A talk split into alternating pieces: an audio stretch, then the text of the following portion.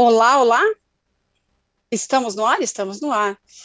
Bom, pessoal, eu sou Cristina Padiglione. Estamos aqui hoje em mais uma edição do nosso Splash VTV com novidades, depois de meses falando de Pantanal. Uau, temos novas histórias para contar.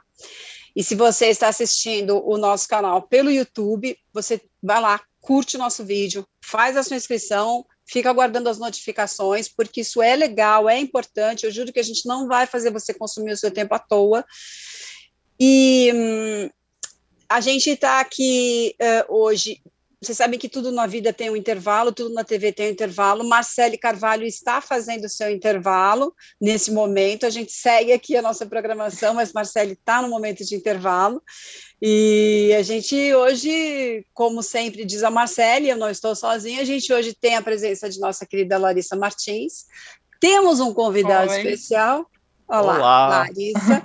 Temos o nosso convidado especial, que é Fábio Garcia, que é parceiro de Lari no canal Coisas de TV. Hoje está aqui para dar pitaco junto com a gente. E nós vamos falar muito de vários assuntos. Espero que vocês já tenham dado like, já tenham se inscrito no canal para receber as notificações. O nosso assunto hoje, gente, qual será que é? Vamos ver se vocês adivinham. A gente vai falar de travessia, né? Desse momento de travessia da faixa nobre da TV Globo, aí de travessia de novela das 9, com perdão pelo trocadilho infame, mas é inevitável. E eu queria saber, a gente até perguntou para os nossos espectadores se, afinal, essa novela fará ou não frente a Pantanal, que deixa saudades. A gente já sabe que tem um luto em exercício pelas pessoas. Mas começando do começo de tudo, Lari, qual foi a sua primeira impressão de Travessia, nova novela das 9, by Glória Perez? Uma bagunça, né? Eu achei um capítulo bem bagunçado, assim, muita coisa acontecendo ao mesmo tempo, umas linhas do tempo meio complicadas ali, uma coisa muito Glória Perez de tecnologia, usando a tecnologia, porém de um jeito meio assim, né? Tipo, estamos nos anos 2000 e já estamos mostrando hologramas e tudo mais. E, enfim, eu achei muito rápido e muito bagunçado, assim, o capítulo. Achei que não foi dos melhores primeiros capítulos que já vi, não, inclusive de novela da Glória Perez, porque a Glória Perez já fez ótimos primeiros capítulos de novela e esse eu achei que não foi muito o caso, não. Fábio assistiu, Fábio? Eu assisti, sim. Eu tô bastante com a Larissa nessa. Eu acho que a Glória Perez já fez primeiros capítulos melhores, inclusive eu estava dando uma olhada no primeiro capítulo da Força do Querer, que foi muito melhor construído do que esse. Eu achei um pouco bagunçado, principalmente porque eles nos venderam a Brisa como a grande protagonista da novela e ela mal apareceu nesse primeiro capítulo. A personagem dela mal tinha importância. Quem teve mais destaque foi o nascimento da Chiara, que é a personagem da Jade Picon, que a gente ficou brincando que parecia que ela era protagonista da novela, porque ela monopolizava os assuntos. No fim, ela acabou quase sendo a protagonista do primeiro capítulo, se for ver. Oi. O Max Palmeira, que foi o grande mestre de Pantanal, estou em movimento. Ou estou congelada? Pessoal, tivemos um probleminha técnico, vocês puderam reparar, eu espero que vocês ainda estejam aí para a gente explicar, né? Mas por enquanto não temos notícias de hackers como o da Record, foi só um apagão rápido, estamos de volta. Bom, a gente estava falando de travessia e já nem lembro mais em que parte a gente parou, que a gente se desconectou, mas eu queria pedir só para o Fábio repetir um pouco a parte dele que a gente pega dali. Qual foi a sua primeira impressão da novela, Fábio? Eu comentei, eu concordo com a Larissa, que eu achei uma estreia um pouco confusa, até muitas coisas acontecendo, e algumas coisas que também não tinham tanta relevância para o andamento da história, como você comentou, o caso das crianças correndo pela praia. E também eu destaco que parece que esse primeiro capítulo foi todo para mostrar o nascimento da personagem que vai ser a Jade. Enquanto a Brisa, que supostamente é a protagonista, teve um papel muito tímido nesse primeiro capítulo. Ela foi apenas o par romântico do Ari, que vai ser o personagem do Chai Suede. Exatamente, aí eu até comentei que o Max Palmeira foi o grande maestro de Pantanal e apareceu numa segunda etapa ali, depois do 10º capítulo, sei lá, uma semana ou 10 capítulos depois. Então a sensação que dá é que a Globo quis condensar em um capítulo que poderia ser uma primeira fase e tal, e fez essa aposta de anos e anos se passaram, as crianças bebês cresceram e os adultos continuaram com a mesma cara. Isso foi um descompasso ótimo. E teve também, como as pessoas estão comentando, o nosso queridíssimo e antenadíssimo Chico Barney comentou, um festival de perucas, né? Peruca, gente, muito. Peruca. Aquela da Vanessa Giácomo estava muito feia. Sim, estava esquisitíssimo. Sabe o que eu gostei da Cássia Kis? Eu gostei, acho que ficou bem legal nela. Só que a personagem da Cássia Kis e do Humberto Martins é aquela coisa que você olha e fala assim, isto é claramente uma encenação. Sabe quando passa uma coisa falsa, ensaiada, muito ficção para quem a gente estava num momento muito orgânico de Pantanal, né? Todo mundo ali com um texto decorado, num cenário produzido, só que você não tem essa sensação de que é um cenário produzido, você se sentia muito, você se sentia pertencente àquele lugar. Embora eu nunca tenha ido no Pantanal, veja só. Mas, assim, aquele cenário Shopping JK, né, que botaram ali, que é até Rio de Janeiro, não é São Paulo, mas eu falo pela minha referência de São Paulo, aquela coisa da Fashion Mall, né? Parecia uma coisa tão artificial, né? Aquela coisa tudo limpinho, tudo aquelas pessoas com o cabelo alinhado, aquelas roupas, aquele momento. Então, me soou uma coisa muito artificial, muito ruim, muito falsa. Daí, naturalmente, claro que eu me apeguei mais ao cenário rural, vamos dizer assim, ao cenário Brasil Profundo, Maranhão e tal. E eu fiquei muito encantada com Drica Moraes e Marcos Caruso. Para mim, a novela podia ser só dos dois e ficar ali. Eu penso também que a Glória poderia ter feito... Né, Lari falou que foi um primeiro capítulo ruim, assim, não longe da perfeição num primeiro capítulo, eu também concordo muito com isso, porque ela não precisava apresentar Alexandre Nero e Giovanna Antonelli agora, inclusive porque o público já conhece aqueles personagens. É claro que é uma coisa bacana reencontrar um casal que deu muito certo 10 anos atrás, mas não havia a menor necessidade de colocar essas pessoas no primeiro episódio, onde você tem que apresentar os personagens da história. Eles vão ser ali uma coisa mais periférica, né? Então não tinha muito sentido trazer os dois à tona naquele momento em que você tem que explicar quem é quem. A alternância de cenário urbano e rural também, não digo rural, vai litorâneo, vamos dizer assim, ou não urbano, né?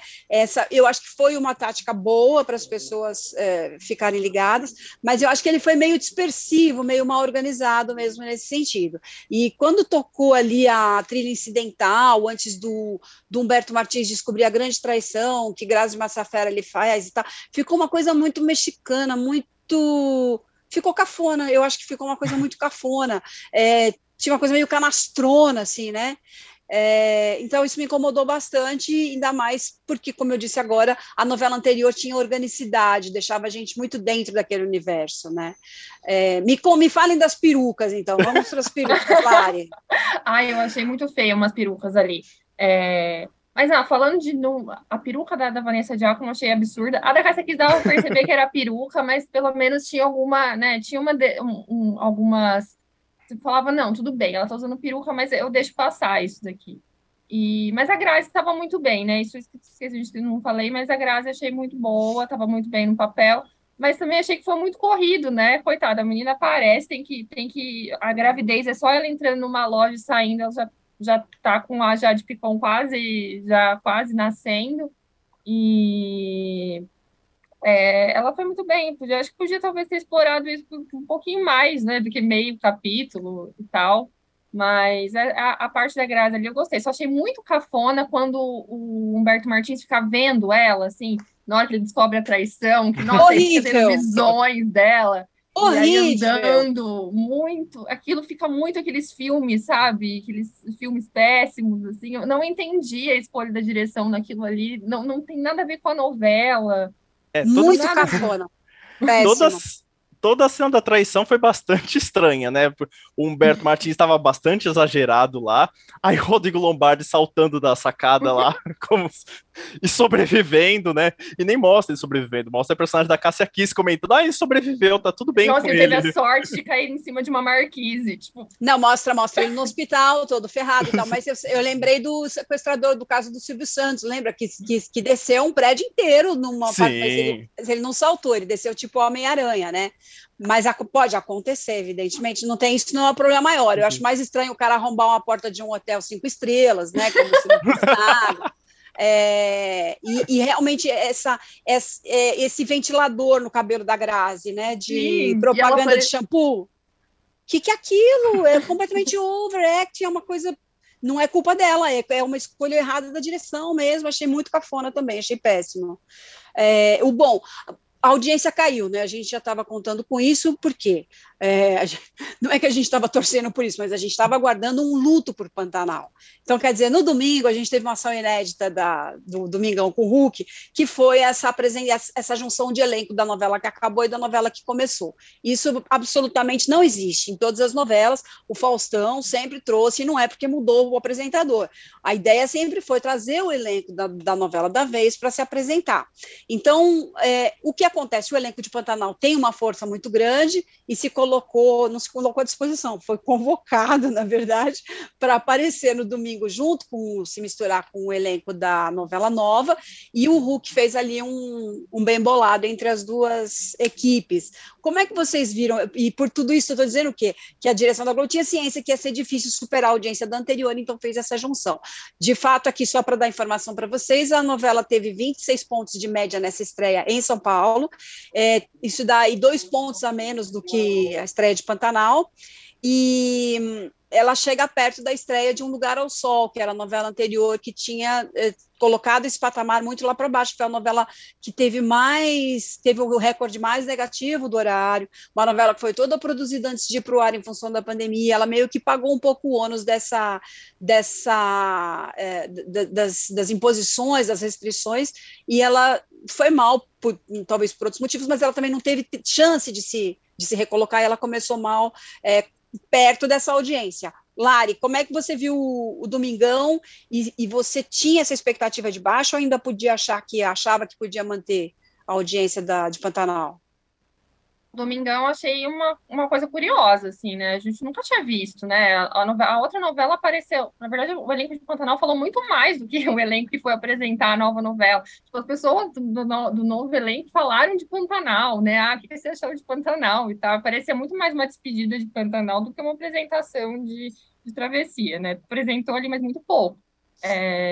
Agora, eu achava que podia ser, se a Glória, porque a Glória costuma fazer bons primeiros capítulos e faz boas novelas, então imagino, nem podia ser que se trouxesse alguma coisa muito interessante ali nos primeiros blocos, podia ser que essa audiência se mantesse mais ou menos. Mas eu acho que ela perdeu muito já no primeiro bloco ali. Muito as crianças realmente andando e pulando e não sei o quê. E aí depois a parte da tecnologia ali, do shopping, eu acho que muita gente desistiu ali. Você vem de uma novela super realista, né, que é Pantanal, que é dentro de um universo que é completamente crível, né? Embora até no primeiro capítulo de Pantanal teve aquela coisa de encantar o boi e tal, mas... fazia parte do contexto, né? Para ir para um lugar onde você tem, de repente, um holograma de um homem que morreu falando com Humberto Martins. Eu acho que isso faz com que a audiência pense, poxa, eu estava vendo uma coisa aqui que eu gostava e, de repente, uma coisa que não tem nada a ver, né? Eu acho que foi um risco muito grande, assim, você sair do grande realismo para um voo total da Glória Perez. Eu acho, Fábio, me conte. Eu acho que foi uma estratégia interessante botar os dois elencos no Hulk, porque é um pouco parecido com o que a Globo já faz de tarde, quando ela coloca as duas reprises do Vale a Pena Ver de Novo, a despedida de uma e a chegada da nova, como uma forma de você atrelar os viúvos daquela novela que está acabando na novela que vai começar. Achei interessante, e eu acho que, eu concordo com a Larissa, que o primeiro bloco, em especial, do primeiro capítulo de Travessia, foi um pouco confuso de embarcar naquela história. Eu vi bastante gente comentando que não tinha entendido em que ano se passava a história, porque achava que era passado, de repente apareceu alguns conceitos tecnológicos que são muito mais do presente, as pessoas ficaram um pouco confusas e acho que elas acabaram dispersando, saíram um pouco. Mas eu acho que a Glória Perez é uma autora muito competente, ela já salvou várias outras novelas. Eu acho que faz parte da tendência ir crescendo a audiência de Travessia à medida que ela foi introduzindo novas histórias, novos personagens e por aí vai. Sim, também acho que demora um tempinho, mas acho que pode pegar. Essa história da traição do Humberto, né? Eu até esqueci o Guerra, né? O personagem dele. Eu também achei tudo muito cafona, mas enfim, a gente não pode mensurar a nossa percepção, não pode botar a nossa percepção no espaço do gosto da audiência geral, total, essa que faz essa massa, esse bolo grande da audiência da novela das 9. Essa história de uma traição na high society, a gente sabe que, sendo vida real ou ficção, atrai muita gente, né? Então, vamos aguardar. Eu também acho que demora um pouquinho, mas a audiência vem. No segundo capítulo, como tem uma promoção muito grande para o primeiro, uma curiosidade de as pessoas verem, normalmente o segundo capítulo tem uma arrefecida, tem uma ressaca da estreia, mas como ela já começou meio 26 pontos aí, que não é muita... 26 pontos é coisa pra caramba, tá, gente? Só pra gente contextualizar, mas a Globo dava 40, depois dava 30, aí perdeu, foi para 23 e Pantanal voltou para 30, então só por isso que a gente tá aí ponderando dentro desse contexto, 26 é uma audiência que eles sabem que podem chegar a mais, né? Então a ideia é essa mesmo. Eu vou ler aqui alguns comentários dos nossos queridos internautas, espectadores. A Cláudia Tofanelli disse: boa tarde, vou acompanhar a Travessia aqui pelo canal. Não gosto da Jade, olha a sinceridade da Cláudia. Tudo bem, Cláudia, né? Ninguém é obrigado a gostar. E você pode acompanhar por aqui, que será um prazer. A gente já vai estar aqui pronto. Eu não queria fazer um pré-julgamento da Jade, mas assim, eu acho muito acertada quando você vê a escolha da Lucy Alves para ser a protagonista e da Jade para ser uma espécie de antagonista. Eu não digo que ela vai ser uma pessoa má, mas ela vai dar uma quebrada nesse casal bonitinho que é o Chai Suede com a Lucy, né, que vem da infância, das areias saltitantes dos lençóis maranhenses e tal. Então, ela entra meio como um elemento de fora aí que pode abalar esse casal. Tem a mãe, a Drica Moraes, que desde muito cedo bota na cabeça do menino que ele tem que arrumar um bom partido, então tem toda uma construção ali na cabeça dele. Mas a Lucy tem uma energia de Brasil, né? Tem uma cara de Brasil, tem um astral de Brasil. E a Jade, o físico e o rolo da Jade é uma coisa europeia, né? Um negócio anglo-saxão, vamos dizer assim, mas não tem muito cara de Brasil. Então, nesse sentido, para uma identificação de público, a Lucy é uma escolha muito acertada. E a Jade, com a sua beleza, também é, de alguma forma, um ideal de beleza que algumas pessoas ainda consideram como imbatível, uma coisa de um pedestal, tem uma cara de rainha e tal, mas a outra gera mais identidade e, na minha opinião, inclusive, é mais linda. O Gil Ribeiro diz assim: a minha mãe disse que foi um primeiro capítulo maravilhoso. A gente tem que estar atento a isso. Não, tem, claro, né? Tem muita gente que curtiu e que gosta dessa linguagem direta. A gente está falando aqui da questão da Grazi, do Humberto Martins, mas tem um público muito interessado em receber uma novela mais mastigada, que ele não tenha que pensar muito, ou que deixe claro que aquilo é uma cenografia, né? Interessante isso. O Vitor Hugo Dias disse: meu Deus, o trio perfeito. Só que, assim, ele botou um monte de emoji de carinha chorando, então não sei se... não entendi. Você está feliz ou triste? Vitor Hugo, o que ele quis dizer? O Richard Prado Lousa disse: não sei se a Jade vai dar conta de um papel grande desses logo de cara. Se der, vou pagar a língua bonito. Tudo depende muito de direção, né? Vamos ver. Uma novela não tem muito tempo para ajudar uma pessoa que começou agora. Então, ou ela tem algum talento nato, um treinamento bom para isso fora de cena, ou pode ser realmente uma coisa mais difícil de a gente acompanhar, de achar lindo e tal. O Richard Prado Lousa diz: não foi nada orgânico esse primeiro capítulo. Vai ser difícil para a Glorinha manter a audiência de Pantanal com esse primeiro capítulo. O Emílio Fernandes diz o seguinte: a Drica Moraes, nas duas cenas dela no primeiro capítulo, estava ótima. Acho que foi mais de duas, não foi mais? Eu tive a impressão que foi mais de duas. Foi sim. Eu amei a Drica, adorei mesmo. Ótima mesmo. Ela estava muito boa. Gente, ela salva. Se você botar um texto ruim na boca dela, fica bom, assim, de tanto que ela é. A Sara Barbosa... Não estou dizendo que o texto da Glória está ruim, não, tá? Da Drica, não, mas o do Humberto Martins eu achei meio difícil. Sara Barbosa disse, gosto do cafona em novela. Importante isso, porque senão novela mexicana não tinha audiência também, né? Gosto do cafona em novela, e eu gostei da cena. Muito bem, Sara. Dá um chacoalhão aqui na gente para a gente sair da nossa bolha. É... Agora, deixa eu ver o que a gente pode fazer. A gente vai...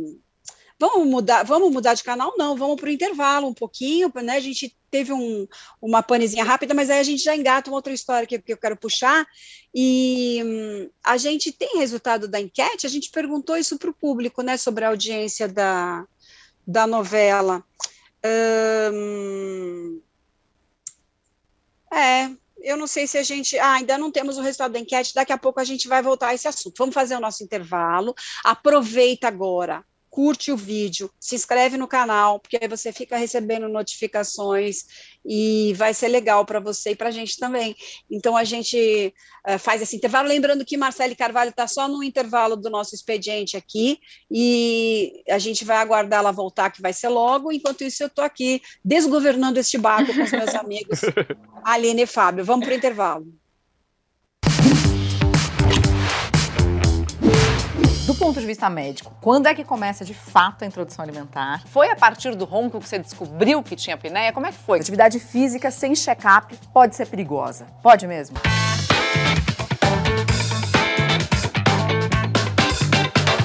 A gente tem dúvida o tempo todo, né? Sobre tudo. E não tem nada melhor do que tirar essas dúvidas com especialistas e pessoas que já passaram pela mesma experiência. Eu recebo, assim, uma enxurrada de mensagens, principalmente de mulheres, que descobriram câncer na tireoide por minha causa. Na quarta temporada de Conexão Viva Bem, a gente vai falar sobre gestação, alimentação infantil, distúrbios do sono, problemas na tireoide, meditação e uma porção de outros temas importantes. Mãe tem uma culpa, né? O bom de trocar informação é que você fala, não, cara, também ela erra. A gente ainda revela o que é mito e o que é verdade sobre esses assuntos. E se atualiza com as últimas notícias que saíram sobre todas essas questões. Eu não vou mentir, não. Tá imperdível.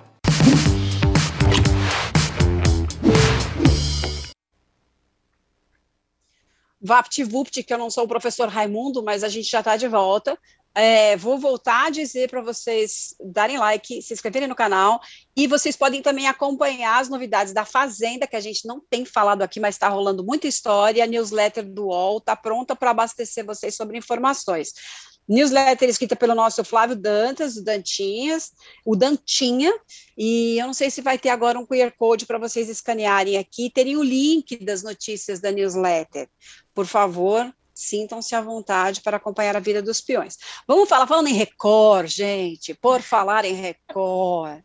O que está acontecendo na Record? Nós temos agora um movimento de hacker que abalou a programação do fim de semana, que comprometeu os arquivos, os acervos da emissora, e a Record não se pronunciou, não quis se pronunciar.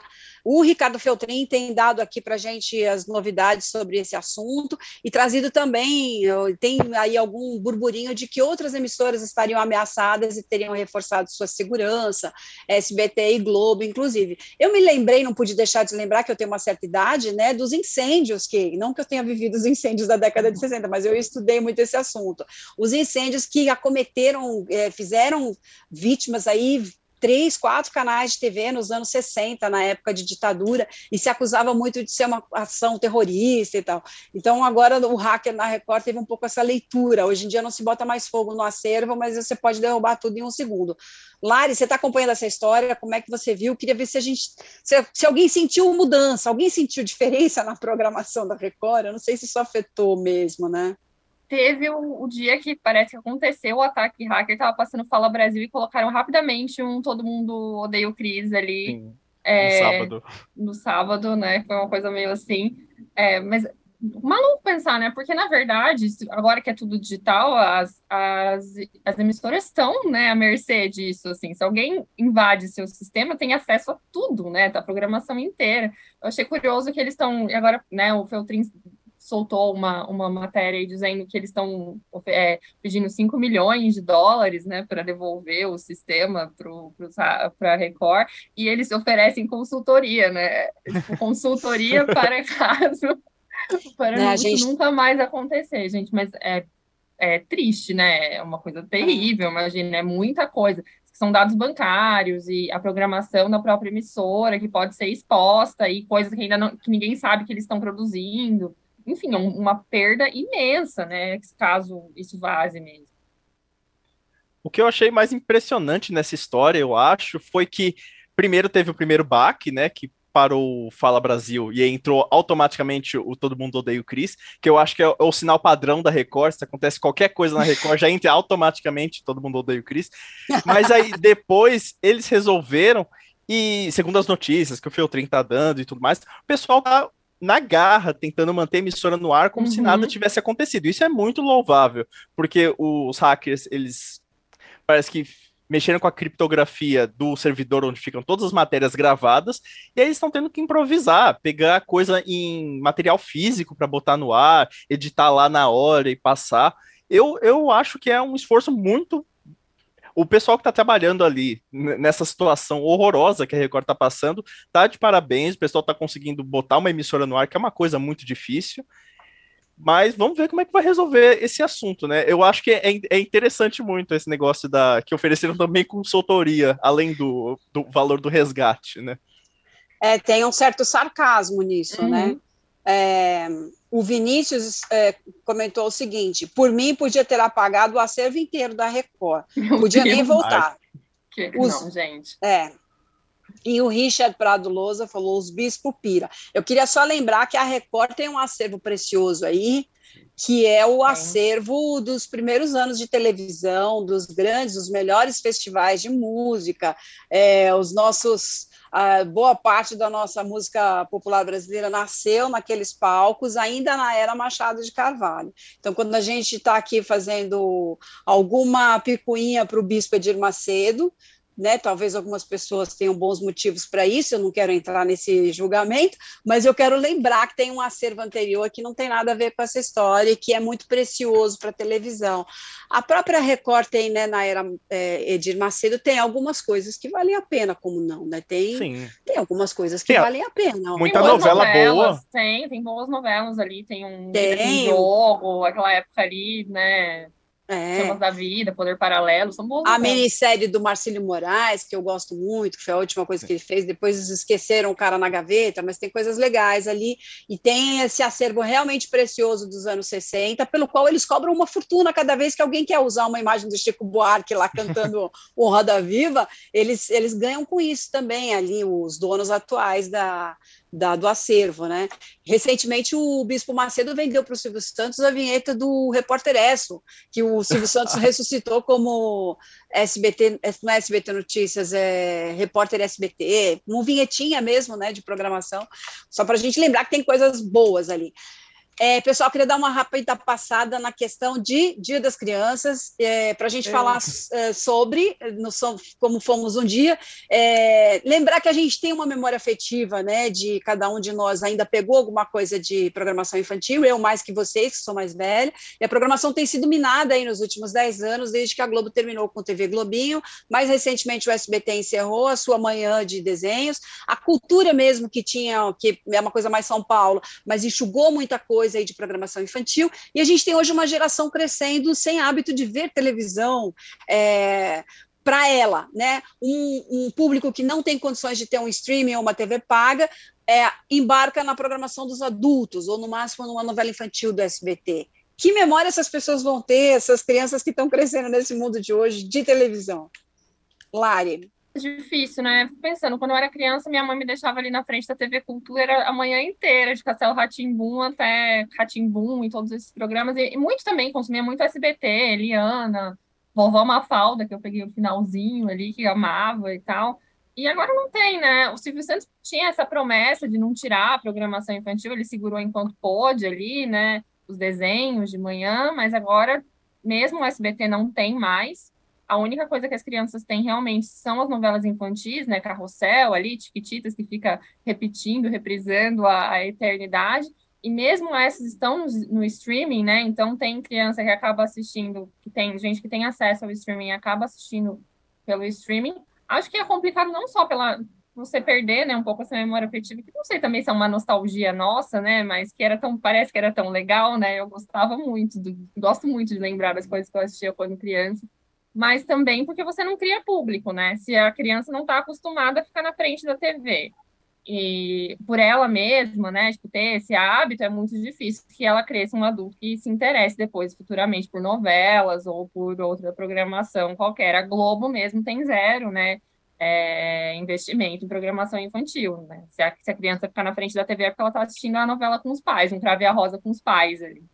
Sim.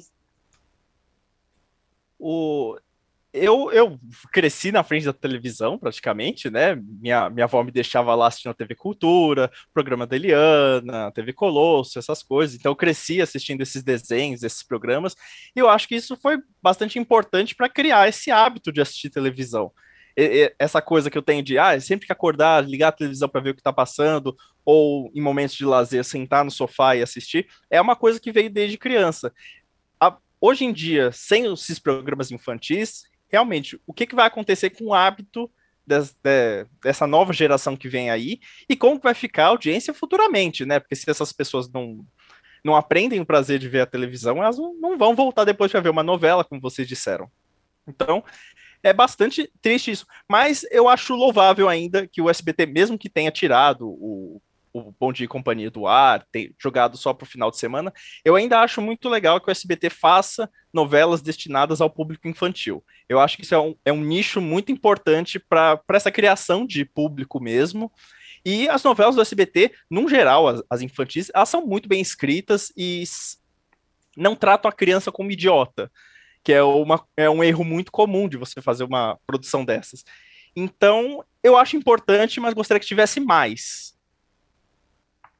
Eu penso que o SBT descobriu nas novelas infantis um nicho mesmo, como você falou, porque ninguém faz. Então, espertamente, eles têm ali ao mesmo tempo em que eles apresentam alguma coisa que não será encontrada em outros canais, eles também criam um público que está crescendo com eles. É bem interessante isso.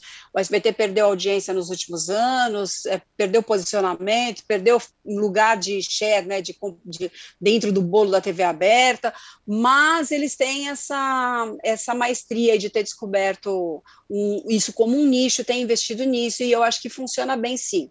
Mesmo assim, isso é bom para a emissora, né? Para as crianças, eu não acho tão bom que seja só essa a alternativa, porque realmente as crianças vão crescer com memória de Big Brother, porque as crianças que têm menos recursos são aquelas que têm famílias de menor poder de consumo, e daí isso não interessa tanto a publicidade, que não interessa tanto as emissoras. E é uma lástima isso, porque pelo menos os canais educativos tinham que ter um financiamento para isso, né?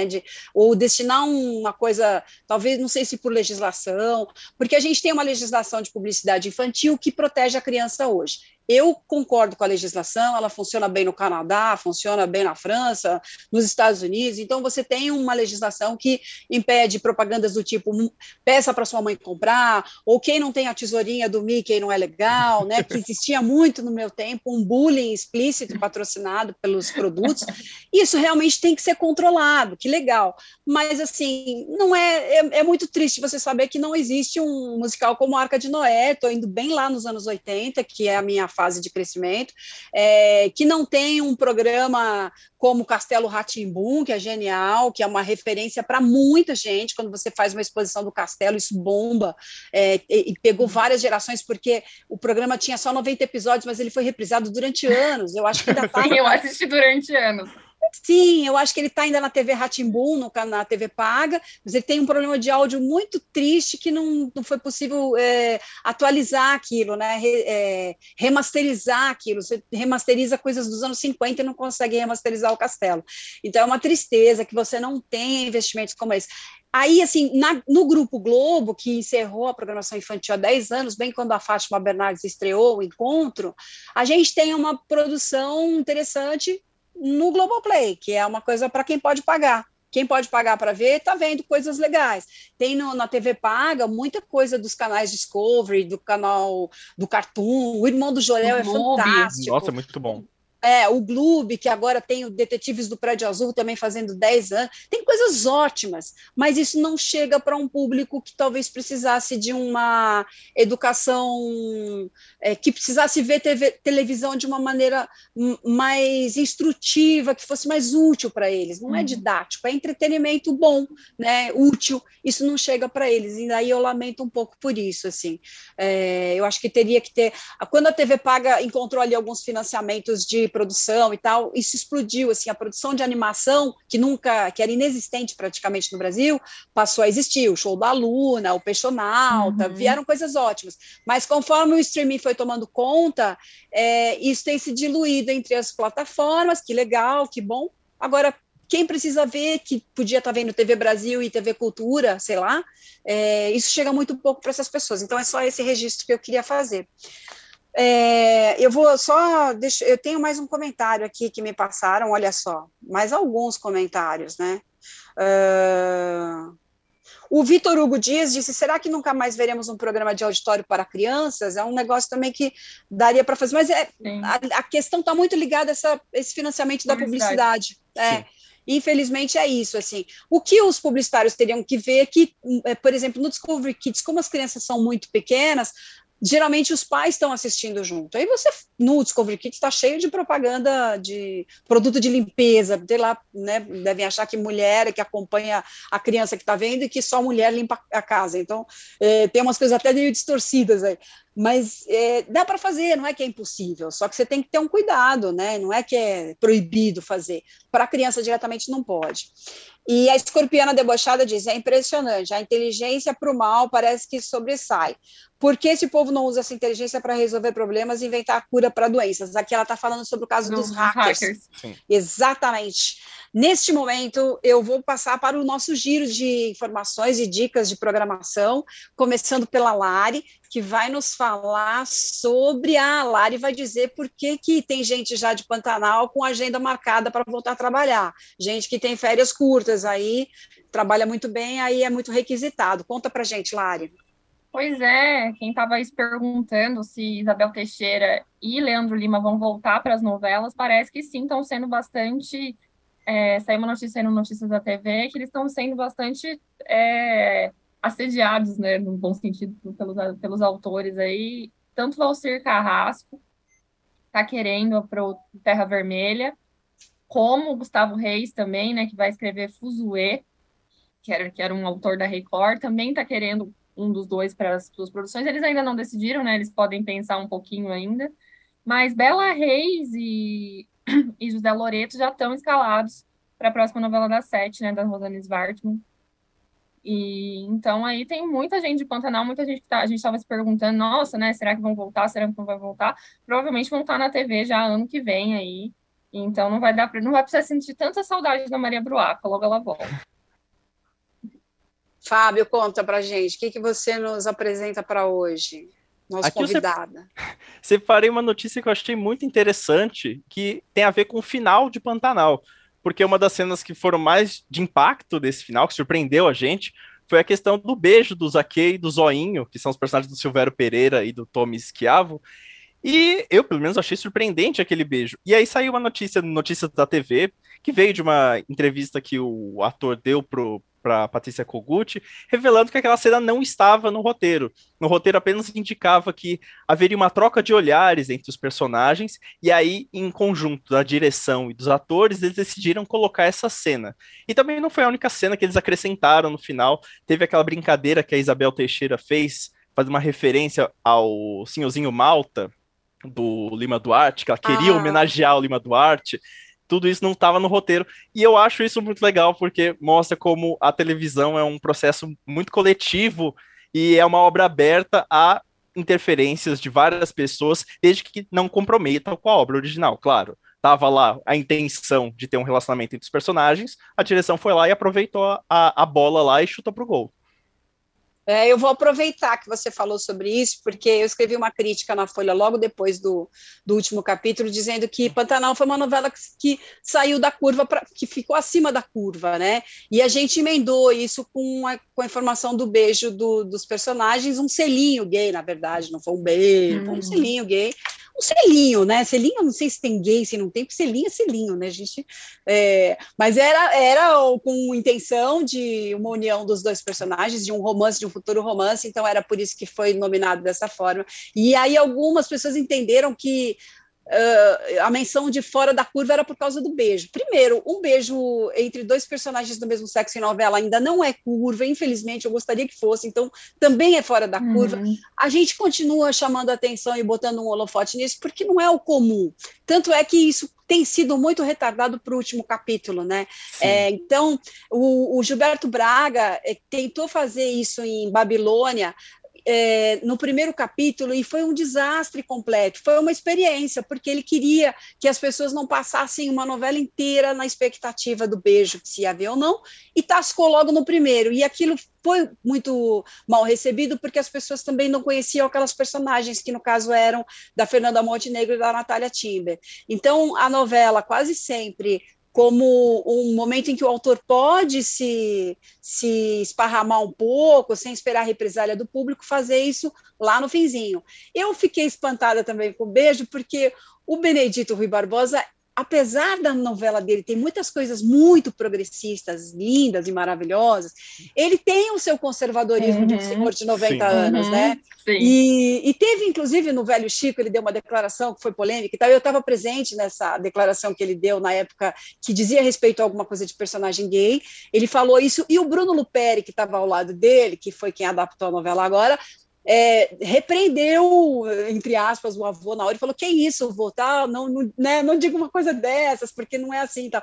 Então ele que deu ali um toque no avô naquele momento, e eu sei que ele pensa diferente, mas eu fiquei surpresa de achar que ele tivesse colocado isso na obra do avô, que ele tratou com tanto respeito, né? Então eu vi com uma satisfação essa cena dessa forma, e depois eu fiquei sabendo que foi uma criação do set. Teve várias criações de set que foram bem recebidas pelo autor, né? E eu acho que essa também foi uma delas, mas que era de uma equipe que trabalhou muito em coesão. Então, muitas coisas que o diretor fazia avisava o autor depois, algumas coisas que ele escreveu que não foram para o ar, outras que ele escreveu e a equipe comprou e melhorou. É isso que é difícil de alcançar numa produção, né? Essa participação de todos. O Max Palmeira falou lá no domingo no Hulk que até o cara da faxina tinha uma atenção para um fio de microfone que passou fora do lugar e vinha arrumar. Então tinha uma participação, um envolvimento de todo mundo ali. Isso é muito legal mesmo. Depois desse giro que eu dei em cima do giro do Fábio, eu vou para o meu giro. O problema é que vocês me botam para apresentar o programa, eu falo mais que todo mundo. Mas eu vou citar aqui a novela Todas as Flores, que vai estrear semana que vem no Globoplay, do João Emanuel Carneiro. Essa novela começou a ser concebida para ser uma novela das 9, devia estar passando nesse momento, se não na vaga anterior, que acho que Pantanal já atravessou o caminho, né? Mas ela é uma novela que já devia ter ido para o ar na faixa das 9, acabou ficando para o streaming. O João Emanuel condensou essa novela para 85 capítulos, e eu acho que ela tem um tom inaugural, embora a gente tenha visto Verdades Secretas 2 feita para o streaming. O Verdades Secretas tem a primeira parte exibida na TV aberta, com personagens que já eram conhecidos naquela ocasião de Verdades Secretas, exibida na Globo às 11 da noite. E Todas as Flores não, ela vai direto para o streaming, esses personagens vão ser apresentados diretamente para um público mais nichado, que é esse do Globoplay, num esquema diferente também, parecido com Verdades, eu acho, né, que são 5 capítulos por semana. Isso. E uma diferença aí interessante que eu acho que ela vai até dezembro e ela recomeça em março ou abril. Então, considerando que João Emanuel deixa suspenses e ganchos muito bons entre um capítulo e outro, é um mestre nisso, eu acho que a gente vai cortar os pulsos entre dezembro e abril, de ansiedade, para esperar esses capítulos novos. A gente vai ter aí a Regina Casé pela primeira vez num papel de vilã, a primeira vilã dela mesmo, assim, eu conversei com ela esse fim de semana, e é a primeira vilã que ela está fazendo, a primeira loira, e a primeira mulher má. E ela faz um par fantástico com Fábio Assunção, que promete mexer muito com a cabeça das pessoas, porque ela é quase que uma mãe de criação dele, né? Mas depois eles têm uma diferença de idade, ela meio que traz esse menino é trazido para a criação dela e ela depois se envolve com ele e meio que vira uma espécie de dona desse personagem. É muito interessante, eu acho que promete bastante. Estreia dia 19 no Globoplay, que é já semana que vem. Então, o meu giro fica para esse toque aí do João Emanuel, que é o autor, que a gente sempre vai lembrar, de Avenida Brasil. Se bem que a Regina Casé diz que ela vai ser má, mas ela tem nuances, que a verdadeira malvada da história é a Letícia Colim, que é a irmã da Sofia Valverde, que é cega. E tem vários aspectos muito interessantes sobre essa história de deficiência visual na novela, porque tem parte da equipe que tem deficiência, os atores estão aprendendo a lidar com isso, e eles vão falar também um pouco sobre capacitismo, que é não tornar essas pessoas umas coitadinhas que não podem, né, que elas precisam de ajuda, mas elas não têm, elas não podem ser tratadas com essa diferença de quem não sabe fazer nada, que não é tal. Estamos longe disso, e a tecnologia tem ajudado bastante também nesse sentido, mas falta a gente ter aí uma compreensão humanitária para isso. Então, acho que promete muito Todas as Flores, dia 19. Antes de partirmos para... Eu estou aqui me espichando, gente, porque a gente teve um gapzinho aqui, né, no começo. A gente vai dar... Talvez a gente vá um pouquinho mais que 14 horas, mas é jogo rápido. O Emílio Fernandes disse que a Regina Casé sempre foi ótima desde Cambalache. Eu concordo, adoro Regina. E a Caroline diz que a primeira loira é um marco super importante. É mesmo, é um marco importante. Vamos partir para os nossos melhores e piores, que é o momento épico do nosso podcast. Por favor, vinheta. Vamos lá com os melhores, né? Começamos pelos melhores. Começando pela Lari, dos melhores. Como dos sempre, melhores. Puxando o barco. Eu vou para Pantanal. O meu melhor vai para a cena da morte do Zé Leôncio ali, o encontro com o Velho do Rio.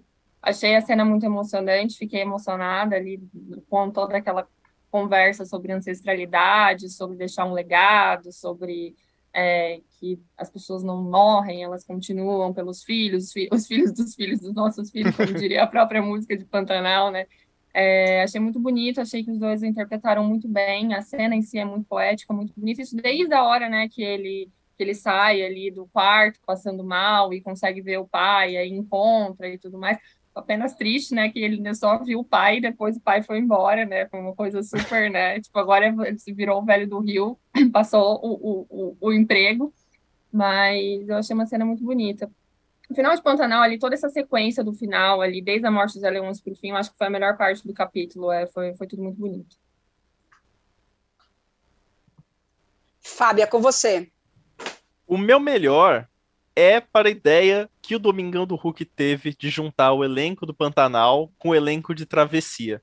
A gente reclamou bastante Muita gente reclamou, na verdade, do Domingão com o Hulk, que no começo estava um pouco engessado, o Luciano não sabia muito bem como o que fazer direito com o programa, mas agora eu acho que ele acertou o tom, a batalha do Lip Sync é maravilhosa, e essa ideia de juntar os dois elencos para fazer uma passagem de bastão praticamente física, né, com os elencos ali conversando, é muito interessante, porque serve para você matar a saudade da novela que está indo e aproveitar aquele sentimento e já conhecer o pessoal da nova novela. E por juntar também um monte de ator, tem aqueles momentos de puro constrangimento, tipo o que aconteceu lá com o Murilo Benício, e a respeito do... que ele não sabia direito a idade, acho, do filho dele, e tava as duas vezes lá, foi bastante divertido. Eu acho que o Domingão com o Hulk tá acertando bastante o ponto, e essa ideia foi muito boa para fazer. Também tenho gostado muito do Domingão, a gente tem falado aqui outras semanas da batalha do Lip Sync, essa ideia de juntar elencos é ótima, desde que a novela anterior seja um sucesso, que tem umas novelas que acabam que você não quer mais ver, né? Eu acho também legal, mas assim, tem esse porém, assim, aí vai virar uma regra ou não vai, né? Vamos ver. E também gostei do Benício ali, eu achei que eles estavam quase numa novela do Manuel Carlos, né? Com aquela boa relação entre ex-mulher, uma ex-amiga da ex, achei ótimo. Eu queria dar o meu melhor também para o último capítulo do Pantanal, mas eu queria dar o meu melhor para Dira Paes, que me comove, assim, num grau absurdo, assim, a Dira me comove muito, ela comentando o Oscar já me comove, então ela em cena, Sabe assim, toda vez que eu vejo Dois Filhos de Francisco, eu choro na hora que a mãe recebe o caixão do filho, toda vez, e é ela que me faz chorar. E agora, dessa vez, assim, quando a Xalana se afasta com o caixão do Zé Leôncio, aquele berrante em cima, os três filhos na frente, aquela cena é épica, assim, é uma coisa, me arrepia de falar agora, e a câmera volta para ela e sobe a música do Almir Sater, gente do céu, eu fiquei besta, assim, muito, muito bom mesmo. Então, o meu melhor vai para a Dira Paes no Pantanal, nesse desfecho do Pantanal, dentro desse contexto todo aqui, com trilha sonora. Vamos partir agora para a nossa porção má, vamos para os piores da semana, a vinheta dos piores, vamos lá.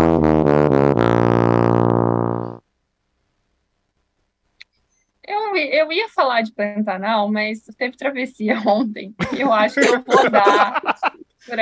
eu vou dar para aquela sequência do Guerra, Humberto Martins descobrindo a traição da Grazi. Aquilo ali, eu acho que fugiu muito do tom, foi um negócio muito, para mim foi muito complicado comprar toda aquela sequência ali, as visões, e até depois que ele aparece lá naquele quarto com as coisas todas jogadas no chão, coitado da empregada da casa que teve que limpar tudo aquilo, todo aquele monte de vidro, que ele lá apertando a luz e apagando e desligando, essa parte, essa sequência ali, até pra gente que está muito acostumado com novela de Glória Perez, que tem alguns absurdos aí, foi difícil de eu comprar, assim.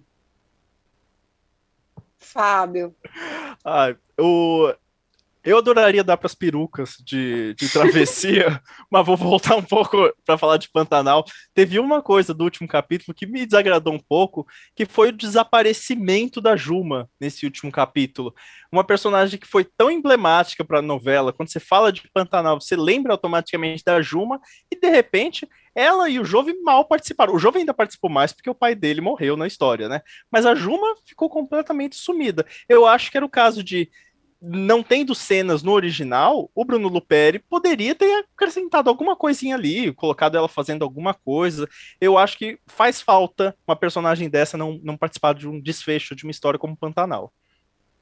Eu acho que acabaram os conflitos dela, né? E ela, no momento em que ela se encontra naquela casa e nasce a filha, acabou um pouco. Aí ela tem uma cena só que ela anuncia para o público praticamente a gravidez da muda, né? Ah, que você acha que você não está vendo, que você está prenha, não sei o quê, alguma coisa assim. Então, realmente, ela deu uma esvaziada. Alguém notou que o Jove e a Juma foram muito protagonistas na primeira metade, depois o Zé Leôncio tomou conta da novela. E é impressionante como ele fez isso de uma maneira quase silenciosa, assim, né? Ele não tinha cenas de arrobo, não tinha tanto conflito, sim. Era o cara que filtrava as opiniões progressistas e conservadoras. É bem legal isso mesmo, bem observado. Eu queria votar no pior da semana na sequência de shampoo da Grazi Massafera, não pela Grazi, por favor, que fez o trabalho dela lindamente, porque a edição que colocava ela com os cabelos esvoaçantes, que é aquele ventilador que a câmera não mostra, mas está atrás, então o cabelo fica voando, e o Humberto Martins sonhando com aquela mulher dos cabelos esvoaçantes, extremamente cafona, ultrapassado. Tem maneiras muito mais legais de fazer isso, mesmo sendo uma linguagem que pega o público, que é direta.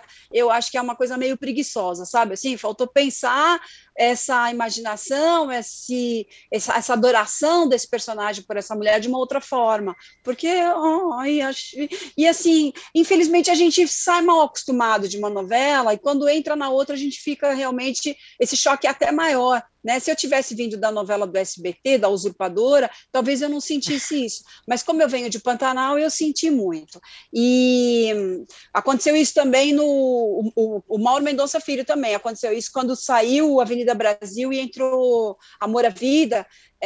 Tinham cenas que pareciam jograis, em que cada um falava no momento, e a gente tinha vindo de Avenida Brasil na época em que todo mundo na sala de jantar falava ao mesmo tempo. Então, sabe, tem algumas coisas que precisa... assim, conseguimos evoluir para isso, vamos tentar achar outros caminhos. Outra coisa, assim, juntando o primeiro capítulo da novela, foi usar aquele cenário de Amor de Mãe no primeiro capítulo. Sim, o viaduto, né, que ela morreu lá de novo. Terceira vez, né? Exato, assim, usaram em Um Lugar ao Sol, aí foi feito para Amor de Mãe, que foi impactante, a gente achava que aquilo era um cenário real. Aliás, no Amor de Mãe, acho que eles gravaram no cenário real, quem inspirou aquele trechinho ali, é uma reprodução de ruas muito bem feita ali nos estúdios Globo, que você pode usar para várias cenas, para várias coisas. Quando você focaliza aquilo como uma determinada esquina e que é debaixo de um viaduto, fica muito claro que é o cenário e que está sendo usado de novo. E não, acho que num primeiro capítulo fazer uma sensação de déjà vu é péssimo, assim, péssimo, muito péssimo. Tá, gente? Só para cravar, Travessia, vai ter que lutar para conquistar aqui a gente, mas acho que o público também. Eu queria só aproveitar aqui que a gente tem um resquíciozinho de tempo, a gente tem, eu vou conseguir ler mais alguns comentários. Pode, né? Já decretei que pode, pronto. O Adriano Neto disse que gostaria de ver Todas as Flores na Globo, faltou dar essa informação. Essa novela vai para a Globo depois de um ano. Depois de um ano que ela passar no streaming, ela vai, igual chegou agora Verdades Secretas 2, então Todas as Flores só vai ser exibida na Globo talvez no final do ano que vem, ou no começo de 2024, mas acho que aí, final de 2023 ela deve entrar, e ela vai entrar como uma novela das 11, porque ela é uma novela que vai fazer mais concessões, vai estar um pouco menos ali naquele cuidado de entrar no gosto médio do público, ela já entra num horário mais tarde, um pouquinho mais ousada. Ousada não é igual Verdades Secretas, não estamos falando que vai ter cena de sexo, não é isso, mas ela é um pouco mais, um pouco menos gosto médio, né? Ela se permite algumas coisas ali. E a Caroline disse que foi Salve Jorge que sucedeu a Avenida Brasil, é verdade, ela tem razão. É verdade, tinha até uns closes meio fortes. Obrigado por me lembrar. Eu não sei se Amor à Vida foi depois ou foi antes de Avenida Brasil, acho que foi depois, né? Foi mas depois de Salve Jorge. É isso, não foi em seguida, mas foi depois, e daí ela causava um pouco esse choque. Muito obrigada, Caroline, por me corrigir, por favor. É isso, né?